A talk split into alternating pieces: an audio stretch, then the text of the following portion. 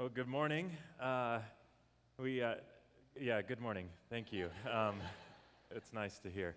Um, just wanted to uh, take a moment and uh, introduce my family to you this morning. This is my wife, Anna, and uh, this is Brody, and Brody is four months, and here's the infamous Braddock. Braddock is 20 months. And uh, as, as we were just kind of thinking through this week, um, on the topic that we're going to talk about today, which I will clue you in on in just a moment, I was thinking about these two little guys. And I was thinking, wow, I can't wait to be able to tell them everything that I know, all the mistakes that I've made, some of the good stuff I've picked up from other people. I can't wait till they're old enough where I can encourage them. Uh, I, I can't wait till I can uh, just have those conversations to get them dreaming big and, and knowing how big their God is. And I just can't wait for that moment where I can just kind of unload and download everything that I want to say to them. And then the next thought struck me what if they don't want to hear it? That would be such a drag to me. That, that I've got so much that I can't wait to tell. Do you know that, Braddock? Do you know I want to tell you a whole bunch of stuff? I do, uh, so badly. But what if, you know, they get to like 13, it's always 13, and they don't, they don't want to hear it? Um, what if for the next 18 years, what if it was the opposite?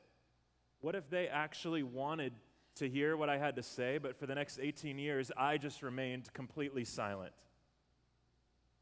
I had had some knowledge, I had had some life experience, I had some encouraging words to share with them, but I just chose to zip it. And they had to figure it out on their own. That would be such a drag. And I think it's just the same for us when it comes to our Heavenly Father and the Word of God that He has given us. His Word. He is so excited. He has so much to share about His heart, His character, His purposes, and His plans. If we're open, He hasn't remained silent. He wants to share. Now, really, the only question is do, do we want to listen? And so there's the end of you're an illustration today, buddy. Is that okay? Yeah? Yay. There you go. See you, buddy. He's just dying to go backstage and eat Cheetos. That's we bye. We have to clean him up between every service because it's it is hard keeping a toddler clean for more than three seconds. Is there anything, I mean, real, really, is, is there anything harder than reading God's word? Nobody wants to laugh or, oh, good, I've got two honest people right here in the front. I mean, really, if, if we're honest, I mean, why? This is, this is hard. We struggle with it. I get paid to read God's word, and I have trouble doing it. This is, a, this is a difficult thing. And then there's times where I, I get that moment where you're like, whoa, I'm so fired up to read it. And then you open it up and you're like, I don't understand anything that I just read. This is difficult. And in this journey of, of difficulty, maybe that some of us experienced a couple times or a lot of times, I think a lot of us have just kind of walked away from the Bible. And this identity series, we're talking about some things that every Christian needs to know, things that draw us all together. And today we're talking about personal devotions, time in God's Word. Because this is one of those things that's it's so difficult. I'm going to tell you about it a little bit more at the end of the talk today, but I just went through a season about three or four months at the end of last year where I, I just I did not want to read the Bible for myself. I mean, I'm in it every single week preparing a message or something, but I, it was a tough one. And I still come across passages I don't understand. And yet, this is one of the most important things for us to get a handle on. Because our very relationship with God is cultivated, it's matured, it's encouraged as we spend time listening to what He has to say in His Word. If you have your Bible, uh, open up to 2 Timothy, which is right after 1 Timothy. You're too kind. 2 Timothy chapter 3. It's near the end of your Bible if you're not real familiar. Uh, if you don't have a Bible, we would love to give you one. Um, we heard that all the free ones, uh, the vast majority of the free Bibles, we had a lot, um, were taken after last service, which is a good thing, but it's sad news for you.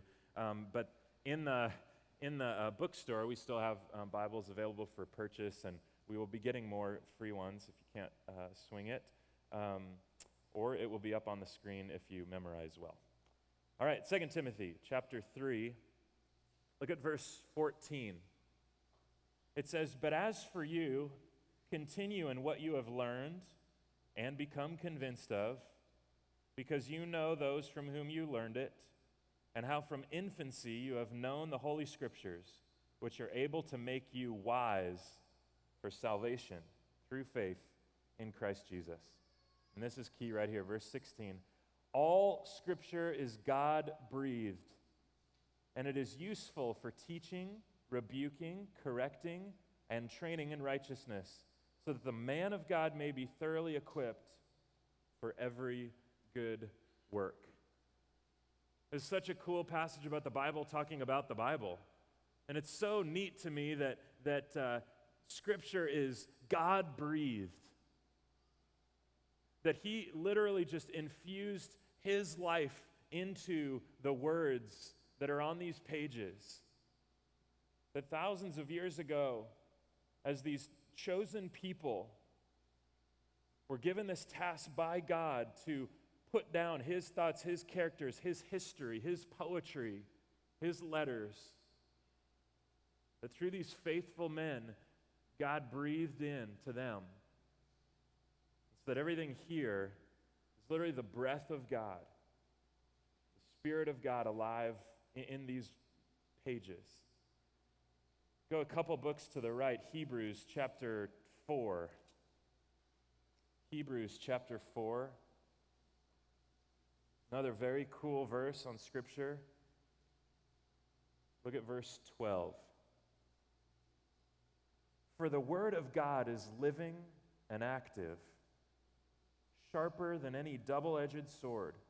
It penetrates even to dividing soul and spirit, joints and marrow. It judges the thoughts and attitudes of the heart.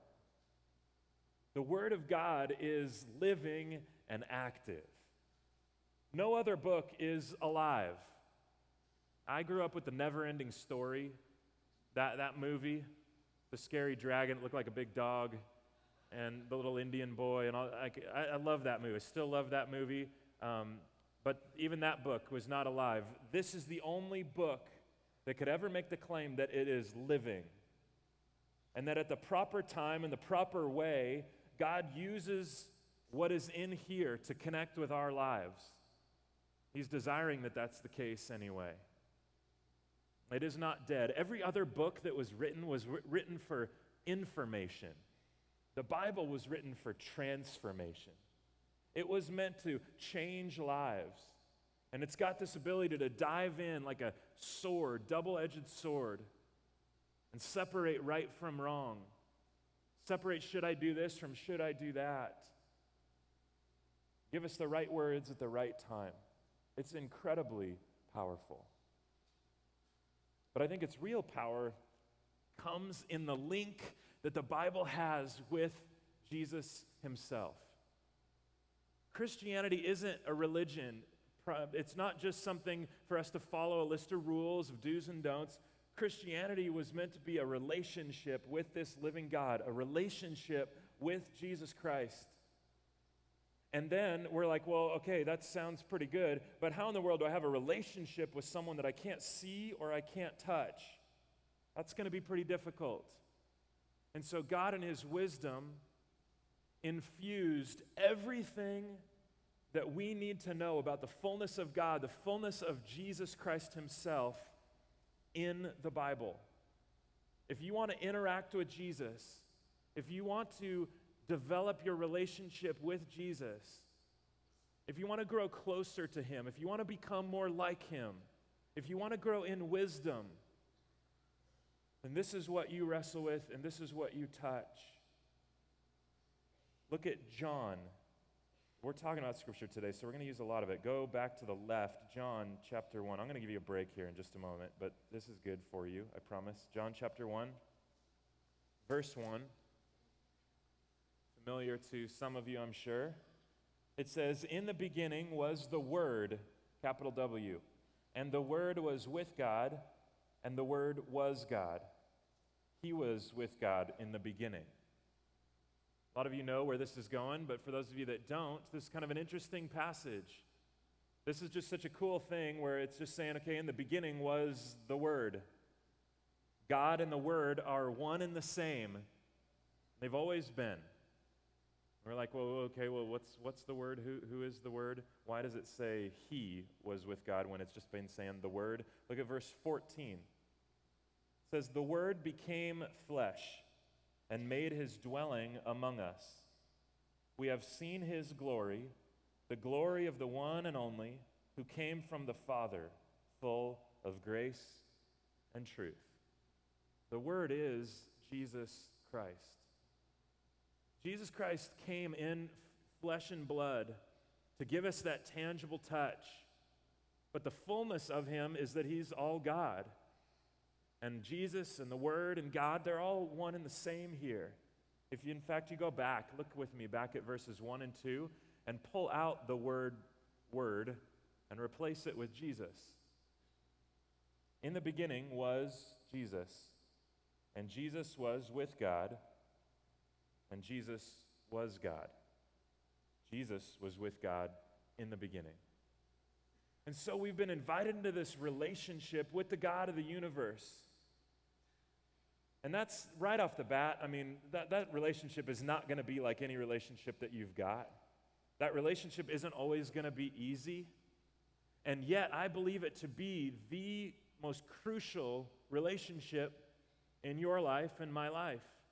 And so we have to wrestle with whether it's worth it or not for us to dive into God's Word. We have to come to grips with this book because I believe that our maturity depends on it. Our lives depend on it. The lives of people around us depend on how willing we are to, to dive into this. And there's going to be seasons where it's going to be harder than others. But I think that there's some pretty amazing benefits if you and I would commit to reading God's Word.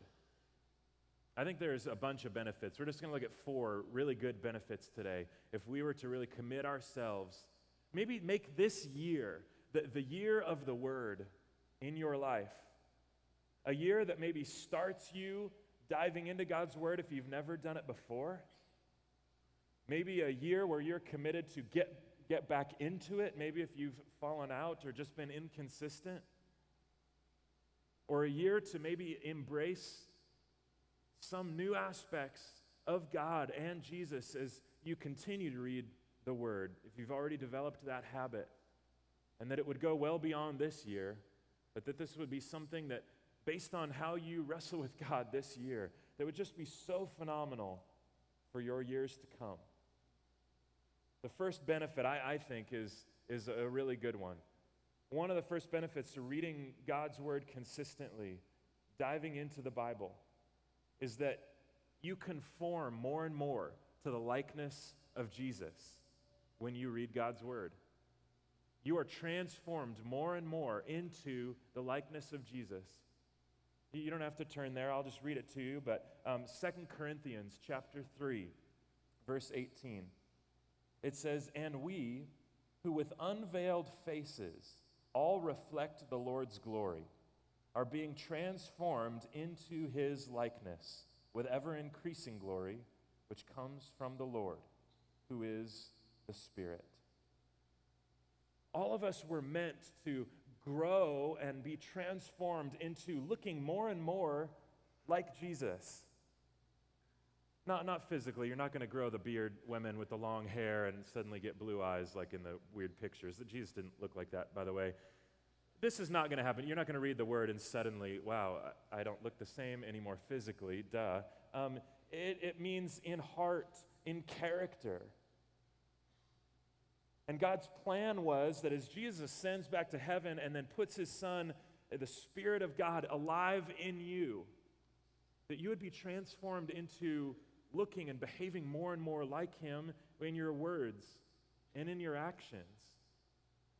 That there would be thousands of little Christs just walking around this globe, giving people a good, accurate picture of what Jesus would have been like if he were here. And the more that you stay connected to this Jesus, the, the more that you will conform more and more to his likeness. That, that's what's so cool. That's what's so special. It's kind of like if you had a pet for a really long time and you start looking like your dog. This happens. It's, it's really weird. Some of you, I've seen you. You look just like your dog. Wouldn't it be so cool if you got mistaken for Jesus? by something that you said or something that you did. Somebody just, maybe it was a little kid, and they would be like, Whoa, are you Jesus? Uh, no, but I'm connected. I'm on the inside track with the big guy. We're like this. Wouldn't that be cool? Wouldn't that be amazing? Somebody that just came alongside you and went, Okay, I have no clue what Christianity is about, but just by listening to the way you talk and seeing the way that you act, if Jesus is like you, then I'm on board. The more connected you are, the more transformed you are. Look at John chapter 15. John chapter 15, back to John. This one uh, I'm going to actually make you turn to, and then you don't have to anymore. Unless you're embarrassed of what people next to you will think. Okay, John chapter 15. These are the words of Jesus himself. This is, this is good. John chapter 15, look at verse 5. Jesus says, I am the vine, you are the branches. If a man remains in me, and I remain in him, he will bear much fruit. Apart from me, you can do nothing. If anyone does not remain in me, he is like a branch that is thrown away and withers. Such branches are picked up, thrown into the fire, and burned.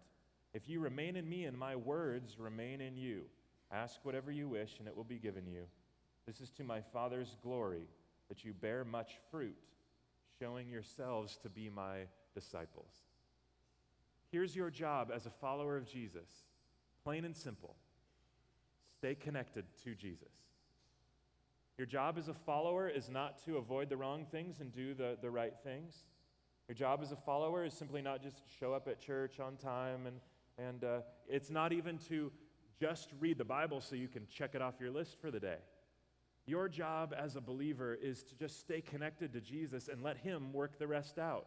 The more that you stay connected, the more that you will be transformed, the more that you will bear fruit. He says, If I'm the vine, you are the branches. You think about that just literally for a second. How many branches connected to a vine are like consciously trying to bear fruit? How many branches have you walked by a, a, vineyard somewhere? And you walk by the vineyard and you hear the branches going, and you see them like grimacing. And then a grape pops out. Uh, really, you don't see that. The branch doesn't have to try to produce fruit. As long as it stays connected to the vine, fruit is just the natural byproduct. It just happens. And so it's the same with us when we stay connected to Jesus through His Word. You just make that a commitment. Whether it's difficult on a day for you or relatively easy that then you just begin to produce fruit. You begin to mature. You begin to conform to his likeness. You're transformed. Second benefit, and this one's huge. Second benefit to being uh, just connected so deeply to God's word is that I believe it gives you the ability to daily triumph over sin and temptation. Psalm chapter 119, verse 9 through 11 says, How can a young man keep his way pure? By living according to your word. I seek you with all my heart. Do not let me stray from your commands. I have hidden your word in my heart that I might not sin against you. You want to have this amazing way to, to fight sin and temptation in your life, then make an aggressive commitment to the Word of God. You hide these passages away in your heart. I mean, especially if you, if you start to memorize Scripture, I mean, this is when it gets amazing. I mean, you get a song stuck in your head before, and you just can't get that thing out of your head, and you're driving along, you want it out, but you can't. How much better if it's the Word of God that is stuck in your head? I guarantee you that if you are just bathing yourself, marinating yourself, saturating yourself in God's Word, you're memorizing it, hiding it away in your heart, that when you get to these moments of sin and temptation, God's got a sense of humor. And you're ready to dive in on something you know you shouldn't be diving into, and suddenly whoosh, that verse pops up right in your view. You're like, oh, isn't any good. How much harder is it to sin when you can see Jesus handing you the memory verse right there? Look at, no, right here. It's like a, the plane with the big banner behind it. It's Jesus is at the, the helm of that plane. And here, whoa, there's that verse. It's, this, this happens. There was a time in my life um, early on, thankfully, where I, I had the worst mouth ever. And um, whether it was cussing or um, putting people down, I was really, really like skinny and, and weak and small, um, like yesterday, um, but especially when I was a kid. And, um, and so I, I, I, used words just to um, get back. And my mom actually got me uh, a Bible, and uh, it had these little blowout sections, where, you know, cool little. It was kind of a kid's Bible, and and um, there's a passage that jumped out at me that one of the other pastors was reminding me of just last service, and it just brought back this this whole memory of reading this verse about not in Ephesians, not letting any unwholesome talk come out of your mouths, but only what is useful for building others up just in that moment of reading it, I, I realized, wow, I, this is not my mouth. And as I began to memorize that and read that over and over and over again, it became a turning point for me. Can do the same for you. Romans chapter 8 verse 13 says, "For if you live according to the sinful nature, you will die. But if by the Spirit you put to death the misdeeds of the body, you will live." put to death sinful deeds. This is pretty big. God's hope and desires that you would live with a sensitivity to His Spirit. That with that sensitivity, you'll be able to put to death these things that we struggle with. Well, how in the world would you live by the Spirit? How in the world would you develop this sensitivity to the Spirit?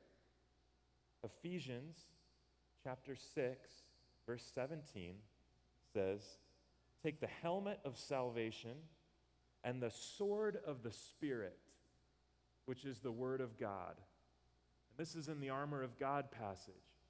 It says, Take the sword of the Spirit, which is the Word of God. The Word of God, then, is what allows you this sensitivity to hear God's voice and to yield to it when you need to yield to it. Get fired up about it when you need to fi- get fired up about it. You've got some situation coming your way that you don't know how to discern. If you have God's word, the sword of the Spirit, that situation's coming, and suddenly it's clear. I need to do this and I need to not do that. You've got some sin or some struggle, and that's coming at you, sort of the Spirit. It divides that. It just gives you this ability to figure out what it is that you need to do and how you need to, to do it.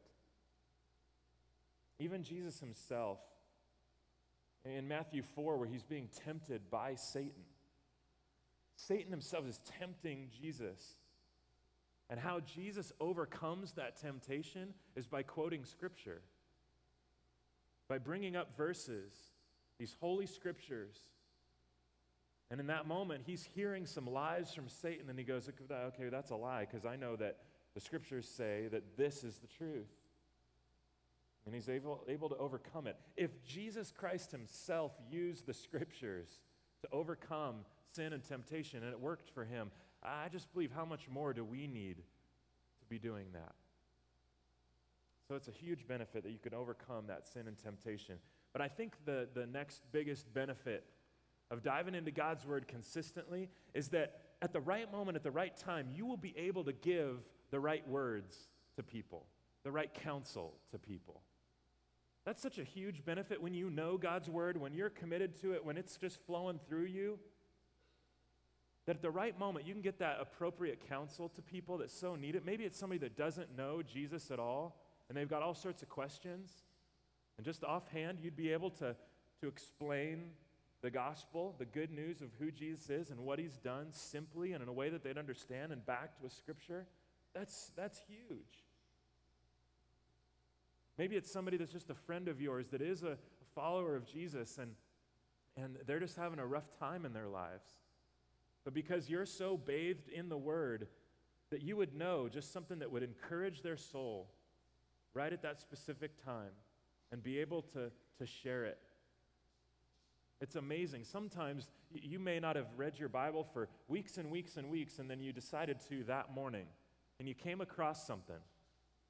How many times have you done that where you haven't read the Bible in a long time, and you decide to one day, and then sometime later in that day, you have the opportunity to use that verse for yourself or for somebody else around you. Has that ever happened? Would you raise your hand? It happens all, all over the room. It's such an amazing thing. Proverbs chapter 25, verse 11 says, A word aptly spoken is like apples of gold in settings of silver. That's so cool. That's a beautiful picture. I mean, the, the right words at the right time is something of power, it is something of beauty, it is something that's useful to other people. So, a huge benefit, it just increases the ability of you being an amazing friend, or an amazing spouse, or an amazing husband or wife, or parent, employer. Because spouse and husband and wife are the same, if you didn't catch that. Fourth and final big reason that I think we just need to be in God's Word, and, and this one's huge, is that I believe that when you are really in the Word of God, you are able to connect with God so that you can enjoy Him. This is, this is supposed to happen, by the way. You're actually supposed to enjoy God and, and this is something I feel like, I don't know. I don't know if, if we all grew up in the same, like, mean Baptist church that, like, Lynn grew up in or whatever. He talks about that all the time, that he grew up in that really mean Baptist church. But at some point, like, uh, we just figure, okay, this is something I'm supposed to do. It's the right thing to do, but I certainly can't enjoy it. And I certainly can't enjoy God. There's, there's something that's just so wrong. God wants you to really enjoy the relationship. He doesn't want to be that friend that you never call just because, you know, I don't really like hanging out. Do we have to invite him today?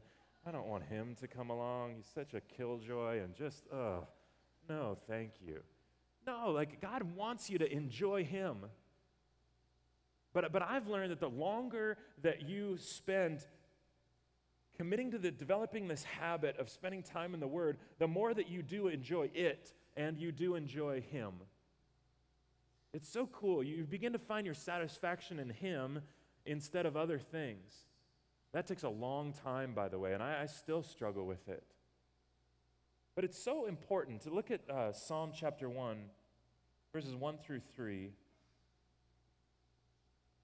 says, Blessed is the man who does not walk in the counsel of the wicked, or stand in the way of sinners, or sit in the seat of mockers. But his delight is in the law of the Lord, and on his law he meditates day and night. Catch this picture. He is like a tree planted by streams of water, which yields its fruit in season, and whose leaf does not wither. Whatever he does prospers. Whether you would call yourself a Christian or not in this room right now, does that not sound appealing? I want to be like a tree planted next to some waters, just bearing its fruit, and um, I, I, nothing is withering in my life. Whatever I do prospers.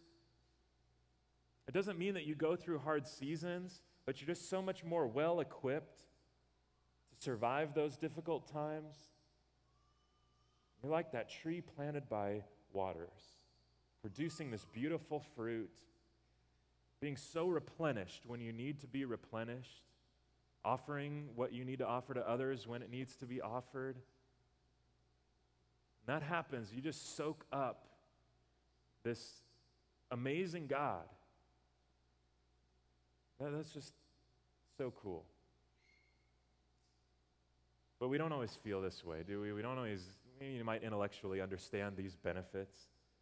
We don't always like want God's word. We, we don't always feel like reading it. I, I went through that season, like I was saying, where I just, I was just struggling. And uh, I talk to people constantly where, where this is an issue. You know, I just don't feel like it. I can't even do it. I know some people that are scared to. And I came across this verse, last verse. I'm going to show you. Second Peter, which is near the end of your Bible. Second Peter chapter 2.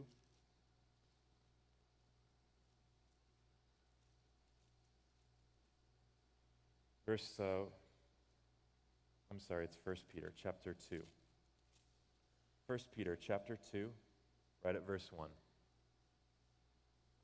says, Therefore, rid yourselves of all malice and all deceit, hypocrisy, envy, slander of every kind. Like newborn babies, crave pure spiritual milk, so that by it you may grow up in your salvation, now that you have tasted that the Lord is good. First time I read that, I read it just like I just read it to you, improperly. I read it like newborn babies crave spiritual milk. Now I've got to grow up in my salvation. I was like, okay, I, I didn't get that right there. That sentence doesn't even make sense to me. Um, I don't understand it. I'm supposed to be like a little kid who craves milk. If I crave God's word as much as babies crave milk, then I'll, I'll grow up. And uh, it made me think of Braddock and Brody because they, like, wake up from a nap or in the morning and they want milk. That's all they want. And they scream until they get milk. And we just have to plug their screaming hole with milk, and then everything is, is fine. They don't have to worry about craving it, it's just natural. They just do. But then I was like, well, that's the problem. I'm an adult. I am lactose intolerant to Scripture, apparently, and I don't always crave it. So I'm not like a newborn baby. Therefore, I can't do this verse. But I was an English major in college, and so I went back and began to reread appropriately because I, I know how a comma works. And so look at verse 2. It actually says, like newborn babies, comma, crave sp- pure spiritual milk the in the comma crave pure spiritual milk part is now a command. It's not like newborn babies crave pure spiritual milk. It's like newborn babies. I'm going to tell you, you need to crave pure spiritual milk. Now, in that moment, God just commanded me to feel something. I was like, what? How can God command me to feel a certain way about something? That's not right. He just cheated. That's totally unfair. In other words, God's going, You don't crave God's word? Well, here's the answer to it start craving it. What? That's what he says. He's like, if you, you need to crave, crave God's word, if you don't crave it, get over it. Start craving it. Get over yourself, get over your hangups, get over your issues, and start craving it. Go for it. I still find that pretty harsh. But then I also know God to be a, a God who always provides a mean, means for me to accomplish what he commands.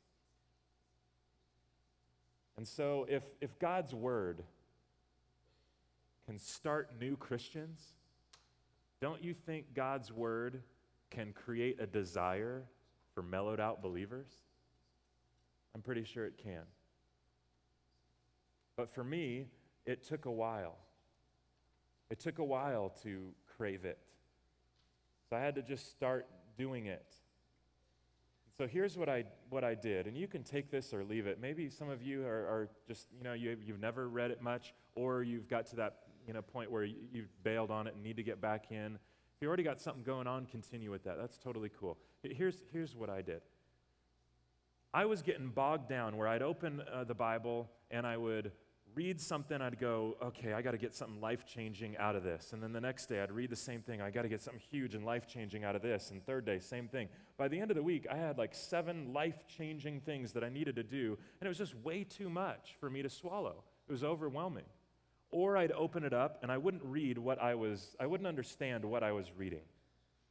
And I would just be frustrated, close the Bible, and walk away. I wouldn't come back to that passage. Or I'd read it rather quickly, not get much out of it, and wouldn't come back to it either, and just continue on. None of those are good.